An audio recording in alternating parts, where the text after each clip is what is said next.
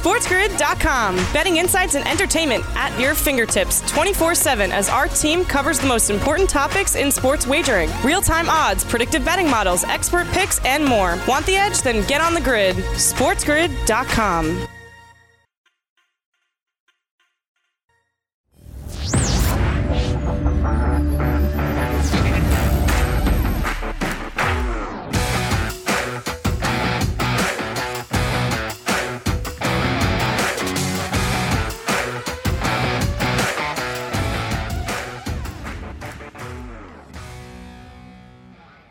Welcome back, everybody, right here. Hour number two of the early line, giving you the winning edge on SportsGrid. And fundamentally, we put the fun and functional sports content. Kevin Walsh is now going to be a punter scout, everybody, because we were talking about this, about fun and functional sports content. I went to Syracuse, and I'm like, maybe you want to punt in a dome, where it's like climate controlled, right? And Kevin is literally pulling the five-star punters to find out where they're going. But I digress. We have way too much to discuss on a jam-packed hour number two. All right. So we turn our attention to the NFL, Kev, right?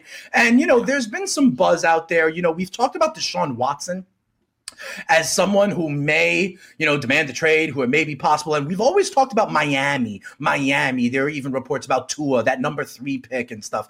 But listen, Miami's not the only team, and I don't blame them. If Deshaun Watson was, you know, gettable, I'd want to get it too. And it sounds like maybe the Denver Broncos would also be intrigued. Kev, do you think this hold any water? You know, Denver's been struggling at the quarterback position. You know, I have said I don't necessarily think Drew Lock is the answer for the long-term franchise, but, you know, Denver may be involved. You hear about Miami. What do you think? Is this viable? Smoke? Fire? Yeah, it's viable. Again, if we really sat in here and went through all 32, I don't think it's an exaggeration to say 50% of the league would take a legitimate hard look at Deshaun Watson. And because, again, if he's one of the top 5 quarterbacks, just because he's a top 5 quarterback, it doesn't. Certain teams are going to stick with what they've got, right? But there's age involved too. Like the Browns aren't going to, but the Browns wouldn't move off of Baker for Watson because you have to give up assets and contracts. That doesn't make any sense, right? But you go through, just take the AFC East for example. The Bills are the only team, Buffalo, that's it, that won't be mentioned in this conversation because. The Dolphins and the Jets have already been mentioned in the conversation, and the Pats have been linked to Deshaun Watson for 2 years now. That's 3 out of the 4 teams in the division. You bring up the Broncos, right? I'm sure the Raiders will Gruden finding a new quarterback. I'm sure he wouldn't mind the call. Yeah. Chargers and Chiefs are settled. I mean, I think you're right. That's already 5 teams in the AFC. The list will be long. And we talked in hour number 1 about the other, gosh, what a time to be a Houston sports fan, the lack of leverage that exists for James Harden and his situation, right? Well, you can think the Texans don't have leverage. That's until they say, yeah, we'll listen to calls. I mean, we're talking about double-digit teams competing to get Deshaun Watson. The haul would be, out of this Herschel Walker-esque. Absolutely. Yep. Absolutely. I agree with you. I will say this, though.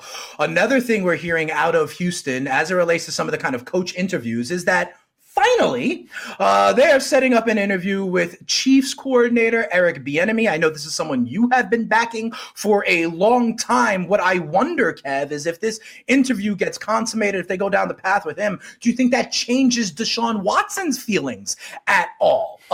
Potentially having Bieniemy in, it almost feels though, and we don't know what's behind the curtain, but it almost feels to me like Houston Texans leadership almost acquiesced and surrendered and was like, all right, we'll interview Bieniemy, you know? So what do you think about Bieniemy now, you know, getting an interview with the Texans? Does that impact the Deshaun Watson situation? I'm sure it helps. It certainly, I don't think, could make things worse, but I will say the other day, Twitter found itself abuzz as some of the, you know, more famous Houston Texan players took to Twitter. And this all started with Andre Johnson saying If I'm Watson, I'll stand my ground. The Texans organization is known for wasting players' careers. And there's a couple of other things he said in the tweet.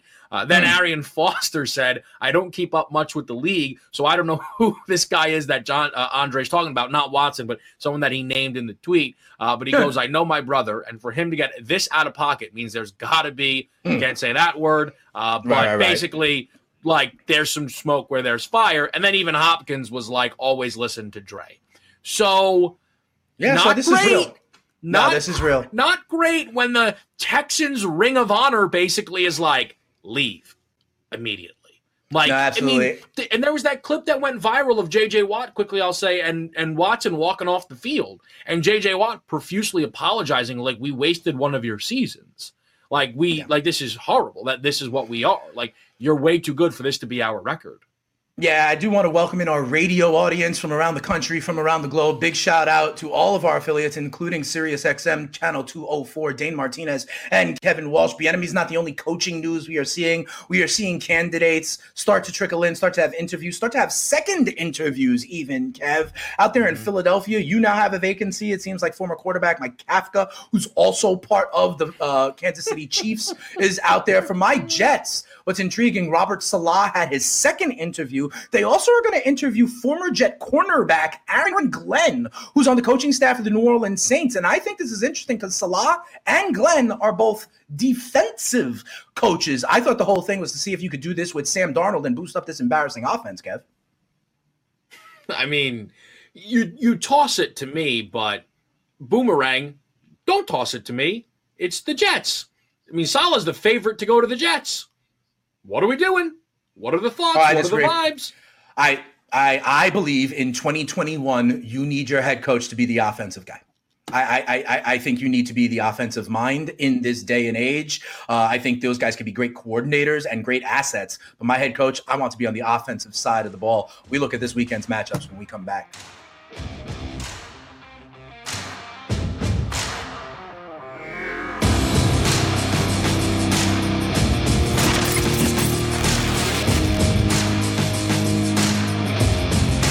SportsGrid.com. Betting insights and entertainment at your fingertips 24/7 as our team covers the most important topics in sports wagering. Real-time odds, predictive betting models, expert picks, and more. Want the edge? Then get on the grid. SportsGrid.com.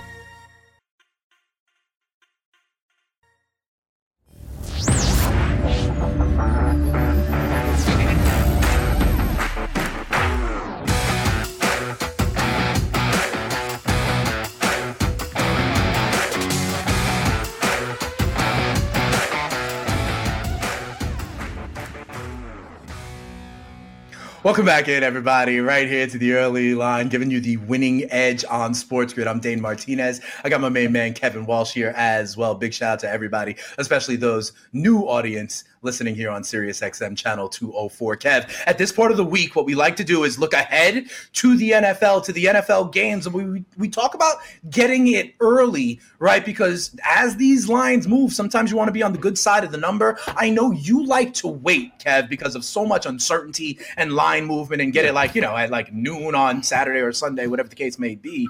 But let's look at some of these games and see if there are some early opportunities that you are interested in. The first one I want to bring up is Saints-Bucks. I know that's going to be on Sunday, but the reason I bring this up is because, you know, the title of our segment here usually is Watch for the Hook, and I think that the hook is in play here, right? Didn't this open at 3.5? It's fallen to 3. Talk to me as we see Saints and Bucks. The hook is in play here. The total, I believe, also jumped up in this one as well, like a full, like 4 or 5 points on this one. This started at around 50. I saw it 51 yesterday. It's up to 56 now. So talk to me about this one, because also I think our graphic may be incorrect. It says here 10 points. It's really right around 3. Yeah, so Saints-Bucks, there could be a situation there where Chiefs, some of the Chiefs-Browns numbers are getting involved there. Saints-Bucks right now on the FanDuel Sportsbook. Saints are laying that 3, and the total sits there at 51.5.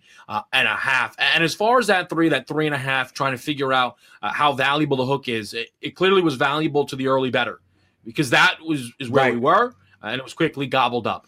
And we haven't seen it come back since. That -3 does sit at -115, so I think it is more likely that 3.5 returns than we go down to 2.5. That seems to be the way that this number is kind of being touched. And I think, Dane, with how quick 3.5 left, it's almost a situation where if you wanted to back the Bucks, right? Because again, I don't think that the 2.5 is going to show up. You can just kind of wait it out, see it. But if you do see 3.5, don't be like, okay, cool, it's 3.5, I'll catch it. You probably want to hit it then, right? Conversely, if you're on the Saints here, you might want this 3 now just in case that hook were to reappear. Comes back. If you were a Saints backer. All right, so it sounds like if you're on the New Orleans side, you might take it now. If you're on Tampa, you may wait and hope that the hook comes back. There's another game that is moving right around one of those key numbers, Kev, and it's the Green Bay Packers. It's the first game of the weekend where the Green Bay Packers are hosting a banged-up Rams team. I saw this start at 7. It is now 6.5, okay? So that means that money is coming in on the Rams, even though they're beat up. Do you think maybe people are anticipating the availability of Goff, Donald, Akers, Kupp, who all look like they are actually going to go, but this one was 7, is now 6.5. Do you feel the same way? Like, if you want to back Green Bay, go and get it now before the 7 comes back. Well, here's the thing, though, Dane, right? So if I would have told you that this line was going to move in a certain direction early, I feel like it would have moved against the Rams because they have this uncertainty around Goff and Donald and Akers. The fact that it went the other way, I don't really know if I were a Green Bay better, I would worry too much about the 7 coming back. Again, that was clearly a number that was, you know, those that are pro Rams, they took quick and they quickly pushed it off of that key number. And if Donald and Akers and Goff and everybody's confirmed 100%, and I'm surprised by this, but just got to, you know, go off what we've seen, it seems like it might go the other way. It really does, right? And then if you're a Rams backer, do you really need 6.5? I mean, if it goes down to 5.5, look, you want every point you can, but if I'm a Rams backer, I'd rather roll the dice that a 7 shows up here. I don't know if there is an angle or one of these two sides where you need to be touching this number right now. Listen, I do believe if I'm with the Packers, I'd rather get it at 6.5 than 7. I'll tell you that right now. Oh, I agree with that. So we will see. Do you think it's going to go back the other way? Unless we get negative news from the Rams, availability, which would be surprising. This game is going to be about availability and injuries that could move the number. Yeah. And to that point, maybe it's a guy like David Bakhtiari who, you know, because that offensive line being compromised, going up against that Rams front and their top 3 in sacks and points and yards. I'm trying to figure it out, and that's the thing that comes up for me. But if you're a Packers better, I think you get it now before the 7 appears. Talk to me about Baltimore and Buffalo. This has had some movement as well. It started around 3. I saw it go down all the way to, I think, 1.5. It is settling in at 2 right now. The total is also at 50.5, has had some movement. You trying to get any sides totals of this now, or do you want to wait to have what you want and movement hopefully to go in your direction? Yeah, so we started with a 3 and it went down to 1.5. 1.5. I kind of think we're done here in terms of like watch for it going this direct. Like it seems like we're gonna I don't see any world we get back up to the 3. I don't know how we would get back up to the 3, right? And I don't know how much lower it's gonna get than that. I mean, what's it gonna get to? A pick 'em? Baltimore's not gonna flip to a favorite. That would be. I think it'll stay. Yeah. So I think this is kind of where we are. It could go to 1.5. Maybe it gets to 2.5. And look, you'd rather have 2 than 2.5 or 1. You know what I mean? Like you'd rather have. What about those that total, numbers, Kev? What about that total? 50.5. Like, could you want to get that number now? Because I could see. People like this Buffalo offense, the steam on Josh Allen. We all know what the Baltimore Ravens can do, and especially in their rushing attack. I could see this total increasing. Maybe not as much as Saints-Bucks did, right? But I could see this total going up. Do you want to take any pieces of the total now? It could see its way going up. The interesting thing is, right now the juice is to the under by the smallest margin possible of minus 112. And I wonder, as the weather is going to become an increasingly important narrative to this game, if all of a sudden they're like, hey, snow. It's supposed to be nasty Saturday night. back off the over. Could it actually be a spot where, and I don't disagree, like I might probably would rather be on the over this game. Early thoughts, we'll see. We'll break it down more Friday. But I could actually see this being a spot where maybe you need the under now. Because if the weather starts to pick up, because also we saw it last week in the Buffalo game against the Colts, that number was 51.5 for the majority of the week, and then it closed at 50.5. That was the difference between a winner and a loser, with that game finishing bang on 51. All right, fair enough. And the last game of the weekend, do I want to ask you about, Browns Chiefs? It stands at 10, right there on the key number. I think, if anything, it may move to 10.5 before 9.5. What do you think if you wanted to get ahead? I mean, Friday is payday, right? And that's when a lot of people are going to start looking to put more money into these markets and move numbers. That's why we do it here early on the early line. Do you expect it to get 10.5 or 9.5? And how might you take advantage? So this is going to sound weird, but I'll throw it out there. Maybe I'm wrong. Do you think that the Packers-Rams game could influence the way this line moves at all? And I think you immediately know what I'm kind of getting at here, but how the team off the bye performs. Yeah, I hear you. Could people be influenced either direction? Because the 10 has just been sitting there. It's minus 110 both ways. It's just been sat there. I'm just trying to figure out what gets this thing on the move. And I wonder if the Packers obliterate the Rams. People go, see? Buys too valuable, back the Chiefs, right? Rams hang, keep it close. They're like, I'm off that rest. I don't think the books look at it, right? I don't think the books look to it, but if like a lot of the public, right, if a lot of the public goes on that, I guess that is potentially the case. Remember, the Browns are one of these teams that have dramatically struggled with COVID recently, and, that's an hour-by-hour thing as well, right? Who knows about their coaches, their old linemen and stuff. That could clearly move the number. And remember, they will have to travel to Kansas City. We will continue to look at these numbers, at the movement. We got 2 days left in this week, right? So we will continue to monitor this. We'll have a big old football Friday, which breaks it down. Are you into any teasers with this money, with these numbers? Because 6.5 is a very interesting number for a teaser. 2 is a very interesting number for a teaser that can get through 3 and 7. You know what I mean? Are you interested in any chalk money line parlays? Are you thinking about any exotics early on this week? We'll talk about that a little bit later on in the show to make you think about that when we come back. Golf is back, Cam. Stuart, you know what I'm talking about.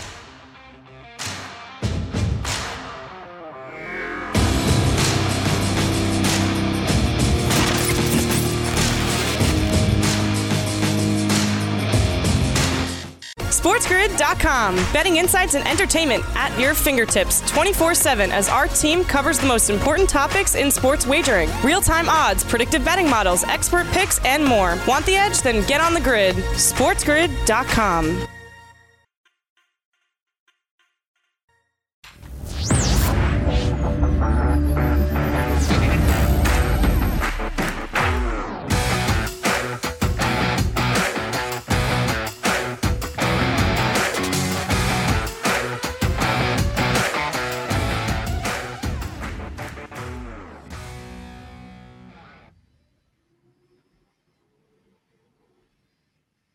Welcome back in, everybody, right here, especially all of our affiliates. Big shout out for waking up bright and early, getting the winning edge here on Sports Grid, here with the early line. I'm Dane Martinez, the spitting statistician. We got my main man, Kevin Walsh, burning the candle as well. Big shout out also to our newest affiliate, SiriusXM, Channel 204. Thanks for getting on the grid early with us.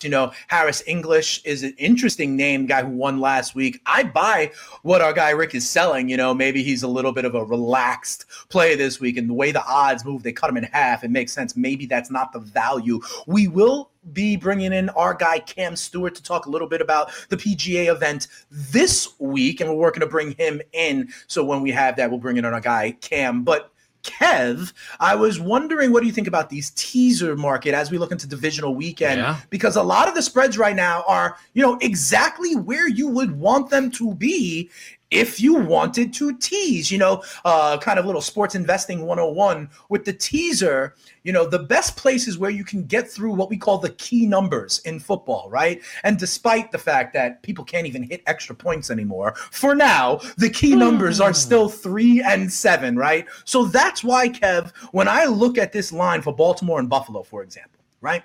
And it's at 2 points. And if I wanted Baltimore at +2, I could tease them 6 points, get them through three, get them through seven, and get Baltimore at +8. You know, sometimes teases are better than others because of the key numbers at play. And when I see a 2 beforehand with Washington and Tampa last week, when I saw an 8 or an 8.5, like that is prime territory, as opposed to just moving from one piece of no man's land to another, right? So talk to me about going through key numbers and teasers and the opportunity for that this weekend.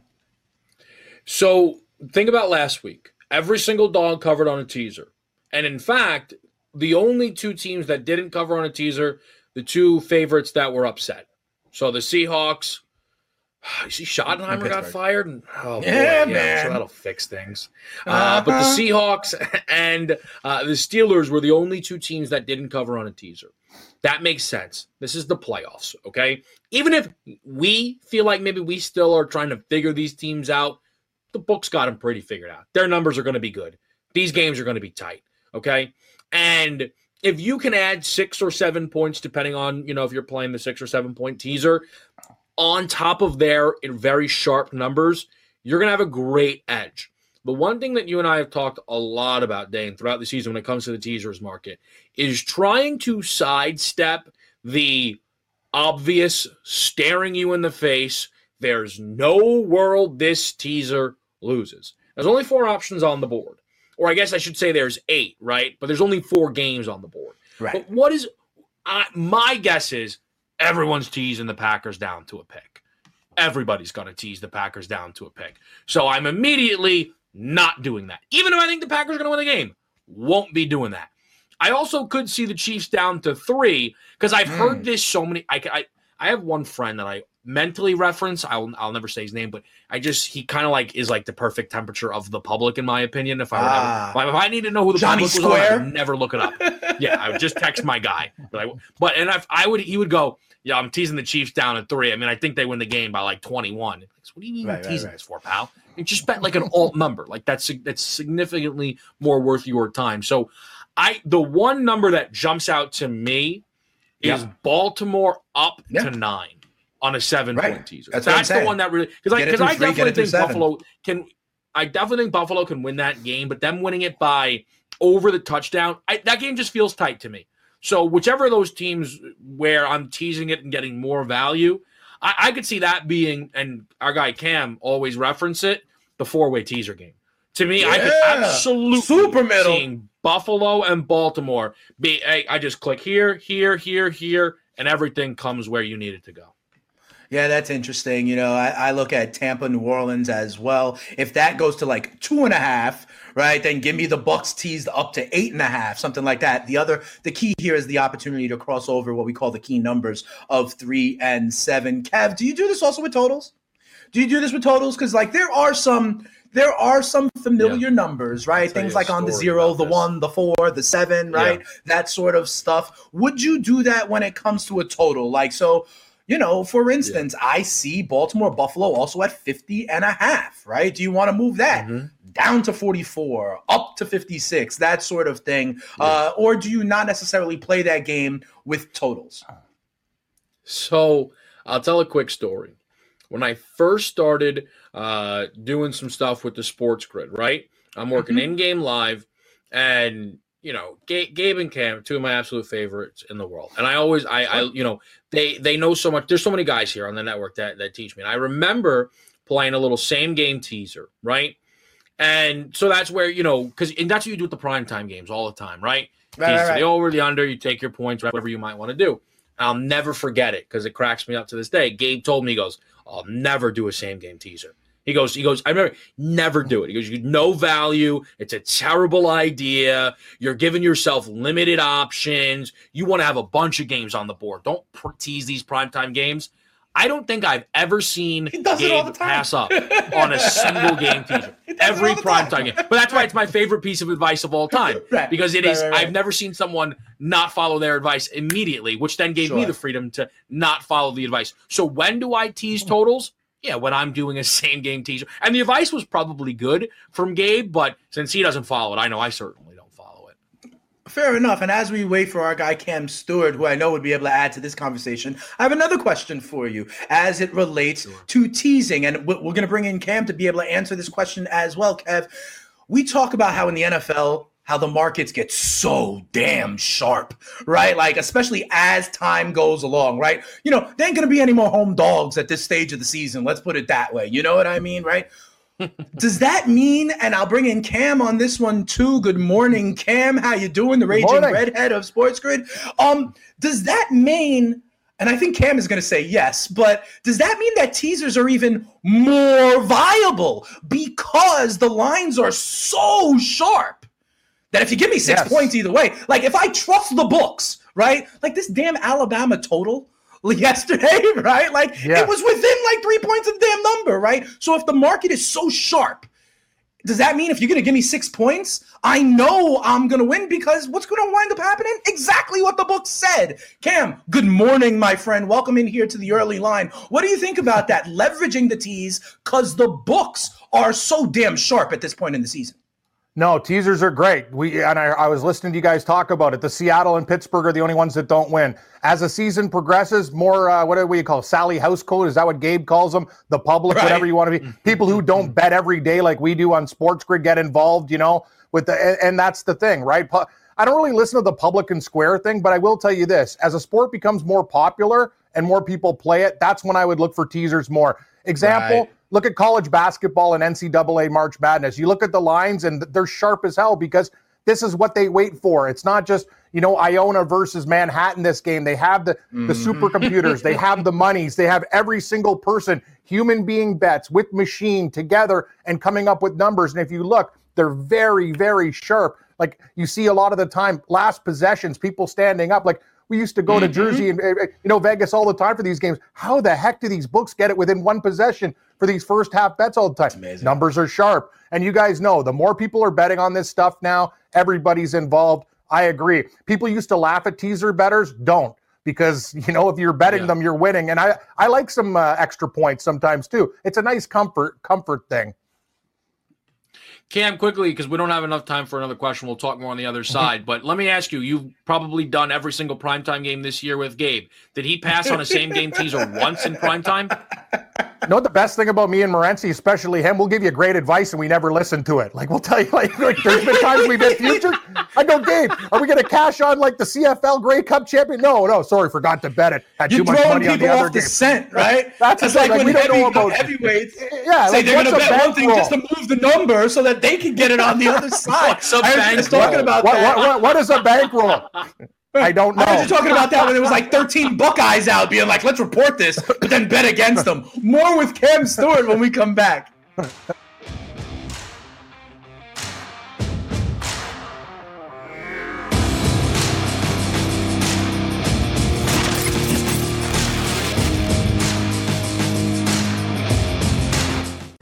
SportsGrid.com. Betting insights and entertainment at your fingertips 24/7 as our team covers the most important topics in sports wagering. Real-time odds, predictive betting models, expert picks, and more. Want the edge? Then get on the grid. SportsGrid.com.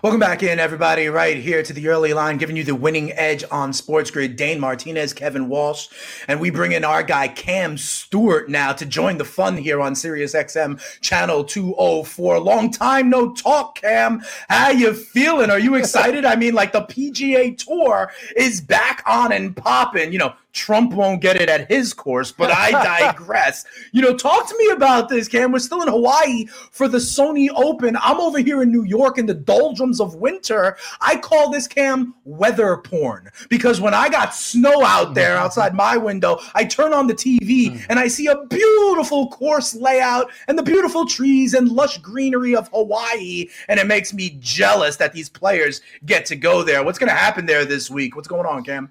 Yeah, no, it's crazy. And I do that late night show, the recap show with George Kurtz. I go, hey, golf, can you start 2 hours earlier so I can hedge my bets there? Like when the Cleveland-Pittsburgh game's starting, I'm like, don't these guys want to watch some football? But it drove me nuts last week. We had Harris English, and I heard Rick talk about it. Yeah. I had a little piece, but Joaquin Niemann, who lost in the playoff, was one of my bigger bets, guys. So it could have been a great start to the golf campaign. It was okay. You're right, Dane. Walleye, it's a beautiful course. This is the first full field event, 144 players this week. Very different than the Tournament of Champions last week with only 30-plus players, only the winners. This is a full-field event. Also, Wildlife Country Club is very flat, not like the mountainous hills. It's a totally different part of Hawaii, and it's a totally different course. Also, very short. One of the shortest courses you will play, barely over 7,000 yards. For PGA, that is short. What does that mean?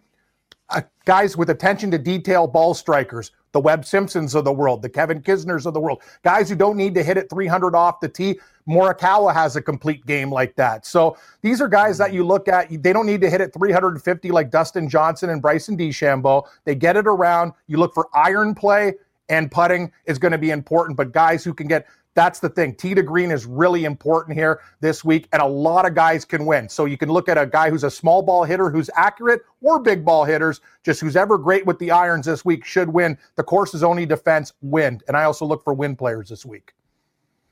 You know, Ken, this is a nice reset for us because I feel like the last time we were talking golf, the top of the board, 5-1 Dustin Johnson, 7-1 Bryson DeChambeau. You know, the chalk here starts 13-1. So I'm excited to see how you build out this six pack. Who are we looking at here for the Sunny Open?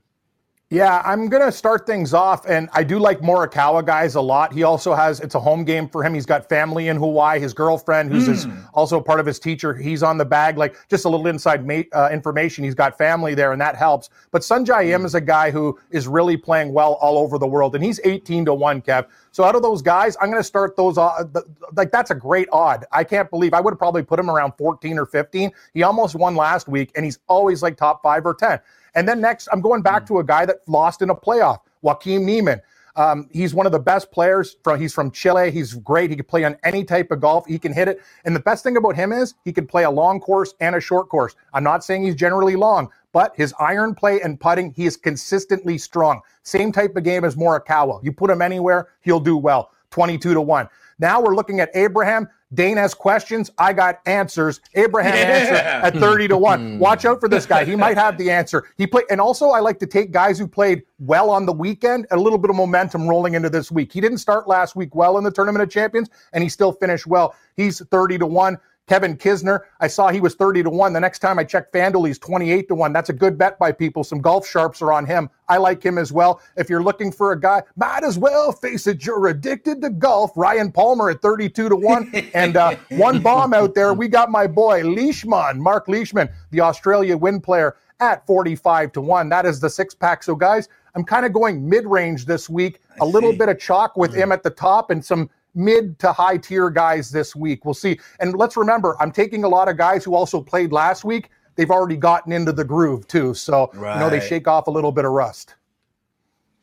Cam, I just want to follow up something quickly. When is the time that you then try and jump on Morikawa? Because if the number isn't enough juice there for you to get in pre-tournament, maybe you just missed the boat. When is the timing for live betting on him? Usually the best way to do it, guys, is right on the cut line. Golf, a 4-round tournament. Say Morikawa is 5 or 6 back heading into the weekend. You get him at 18-20 instead of 13 or something like that. The books are also pretty sharp. They used to give better numbers, but they know a lot of people are playing it this way now. But, Kev, that's the thing. I usually on a weekend, the way I look for it is I like to have a number in my head. What can a guy come back from in 2 days of golf? And how many people can he climb? The usual number for me in a regular tournament is 8 strokes. And in a major, up to 12, depending on crazy winds, because some guys can go low and some guys can blow up. You can make up, 4, 5, 6 shots in a round of golf if you go bananas. So those are numbers that I like to look at. But if you're going to take chalk, look at guys. Usually you don't want to do it the final day because you're not going to get the number. The day before, you could probably get better. And if you're feeling really good, sometimes do the eye test too. I watch guys on TV and go, make little notes. I like the way he played that shot. He looks like, he's missed a lot of short putts. That could change on the weekend. Little mental notes that you have, and then you can come back to these guys over the weekend. But if you're going to play chalk, you got to play it on Friday. You got to play it before, guys, or else you're not going to get the truest part of the number. And I don't mind taking a guy who's 8 shots back, 10 shots back, because you can make that up in 2 rounds of golf. You know, Cam, it's really interesting when you talk about being able to kind of like scout them in the event, right? Mm-hmm. And see how their game looks. Are they hitting putts? You know, what elements of their game, what clubs they look like in their bag are working this week, and how to apply that for potentially Saturday and Sunday. I love that. But Cam, I do have more questions. And so I hope you have Abraham answers. About the NHL, because hockey gets going today. And I'd be remiss if we can't have you on the show and not talk to you about the NHL. But I do want to start here. And Cam, this is kind of a big picture question, right? Because listen, we all know what happened in the bubble. We all know that, like every other sport, hockey is trying to organize. And one of the things they did that I'm incredibly intrigued by is the way they organized the divisions, right? Yes. Similar to like Major League Baseball, they had to play like in their geographic zone. And we thought that maybe that there was some value there because of the reorganized schedules, right? Remember us talking like the NL Central and the AL Central, they were going to beat each other up. And that maybe did prove to be the case, because the Central teams that made the playoffs didn't do much up against the East and the West. How have they organized the divisions in the NHL? I know there's like a whole Canadian division because they can't travel. How have they done that? Do you like it? And is there any value? Like, are any teams now have a much easier or harder schedule because of the teams they're going to have to face in these rotations? Yeah, it's a really good question, and I love the way they're doing it. I think hockey, actually, out of all the sport, having like the North Division, a lot of these Canadian teams hate each other too. So I'm going to actually say this, guys. I think it's an advantage to everybody else but the Canadian division, because they're going to use a lot of energy, I think, probably beating the crap out of each other. And every game almost feels like a playoff game when like Edmonton and Calgary get together, regional rivalries, the Montreal Canadiens and Toronto, a lot of hate there. Like, you know what I mean? Ottawa can get involved. That's the thing. It's very regional. So those teams, there's a lot of rivalries already. And now you see players that you hate day in and day out. I think it's going to be very interesting. I love the way it's done, though. I like the divisions. I hope they stick with this, but they won't. You know, I think actually hockey, this is the best idea for them. So what do we do now? You either got to bet Stanley Cup futures and you bet divisions. So I'm looking at teams in divisions, and I will say this, guys, and Kev, your dad's going to love this one on FanDuel. If you're going to make some future bets, the Philadelphia Flyers, to me, at 17-1 is a great price on FanDuel. I've been shopping around. I see 13s and 14s out there. 17-1. The Flyers have Carter Hart and a great young team. They also have, you know, players coming back from injuries, one player coming back from cancer. Like, they have a lot of things that went well in the bubble, and they can finish it off. Also, I hate to say it, one team that will do very, very well this year, you're not going to get tons of value, but the Colorado Avalanche are probably my pick to win the Cup. They had a 4-string goalie, basically a goalie who was cut from Toronto in Hutchison, playing for them, and they still almost beat Dallas, a team that went to the Stanley Cup final. So Colorado, I like futures on them. I like futures on the Philadelphia Flyers. And if you're looking for a team that is a good divisional play at close to 5-1, I think it's plus 480 on FanDuel right now, the Carolina Hurricanes offer a lot of value. Very quick team, very fast. I think they'll do well in this too. So Colorado to win the West at plus 140. Some people like Vegas. I don't. St. Louis, there's still a few players away. So Colorado at plus 140, it's not huge, but they should take care of the West, and watch out for Carolina. And Mr. Walsh's Philadelphia Flyers, to me, look like the best future on the board at 17-1, fellas. And Dane, you'll be happy for all the people of New York. Watch out for the New York Rangers. All the New York teams are going to be fantastic this year. The Devils will be better. I think the Rangers are very close to being a cup contender. Give them a couple years and they'll be there. Great goaltending, and their young players are going to gel. Watch out for these teams. I think people in the New York area are going to be happy with the quality of play. I'll tell you what, my dad will be very happy, because I told him that you were coming on this morning to talk hockey, and he goes, make sure you ask him about the Flyers. He literally said, make sure you ask him. So job done, I'll be able to report back.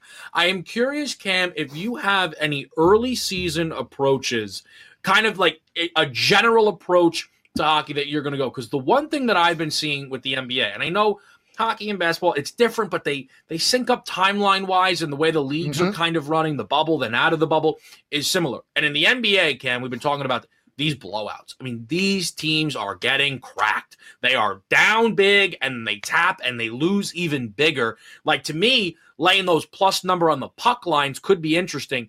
What do you think about that, and any other early season approaches that you're going to be playing in the NHL? Yeah, it's been wild watching the NBA guys. Like, take a look at the teams. Brooklyn without their stars, you know what I mean?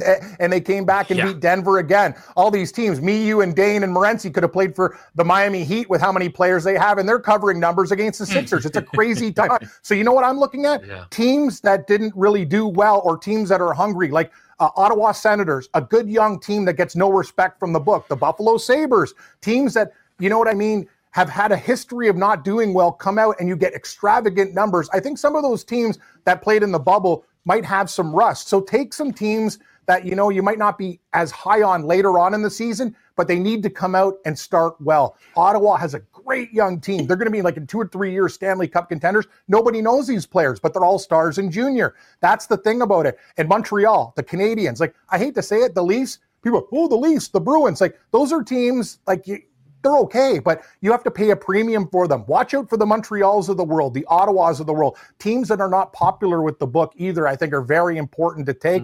And I'd watch Dallas. Dallas had some COVID issues at the start of the year, guys. I don't know if it's going to happen. Let's see if the NHL's different. Do we fade these teams? Because I'll tell you, all these COVID teams, except for Ohio State and college football, have done pretty well. So we'll see how if the narratives work or not, fellas. But I'll say, watch out for those teams that were at the bottom feeders. The Ottawas, jump on them early and to start the season. Hey, Cam, we got about a minute left, but I want to ask you a similar question as it relates to scoring, like offense, defense, totals in the NHL. Do you think defense is ahead of offense in this context or vice versa, right? Especially when we're out early in the gate. We've been learning things early season, baseball, football, basketball. What do you expect to see early in the NHL season vis-a-vis totals and scoring? Real quick. My guess would be more scoring.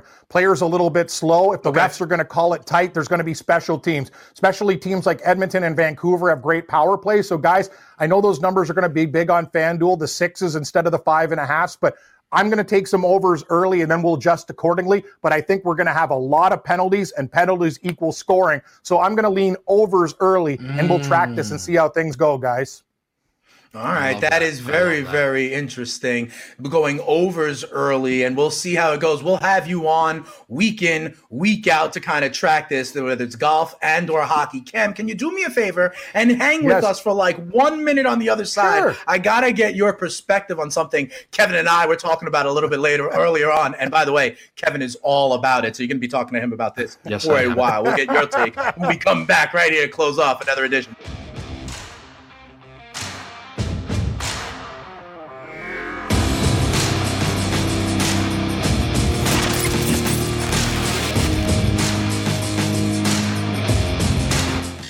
SportsGrid.com. Betting insights and entertainment at your fingertips 24/7 as our team covers the most important topics in sports wagering. Real-time odds, predictive betting models, expert picks, and more. Want the edge? Then get on the grid. SportsGrid.com.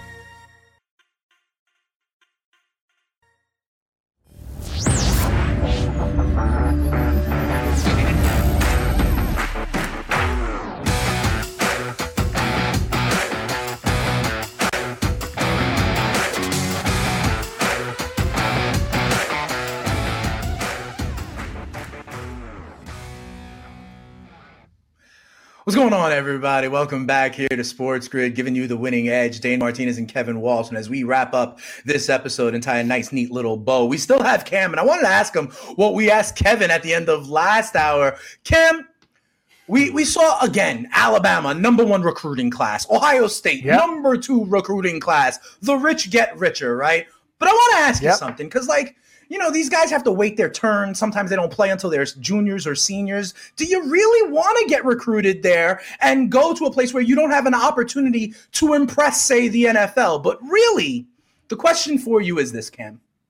If you were the #1 in the nation at high school, let's say, right? Top punter in the country in high school. Yes. Would you want to go to Alabama? They'll play 12 games. You'll get like 8 punts. You know what I mean? Exactly. So, like, if Nick Saban came into your room and is like, you're the man, we want you on the Tide, do you want to even go there? Would you want to go to, like, my alma mater, Syracuse, where you're in a dome, or out in Colorado in the thin air where it goes further? Like, do you think the 5-star punter wants to go to Alabama?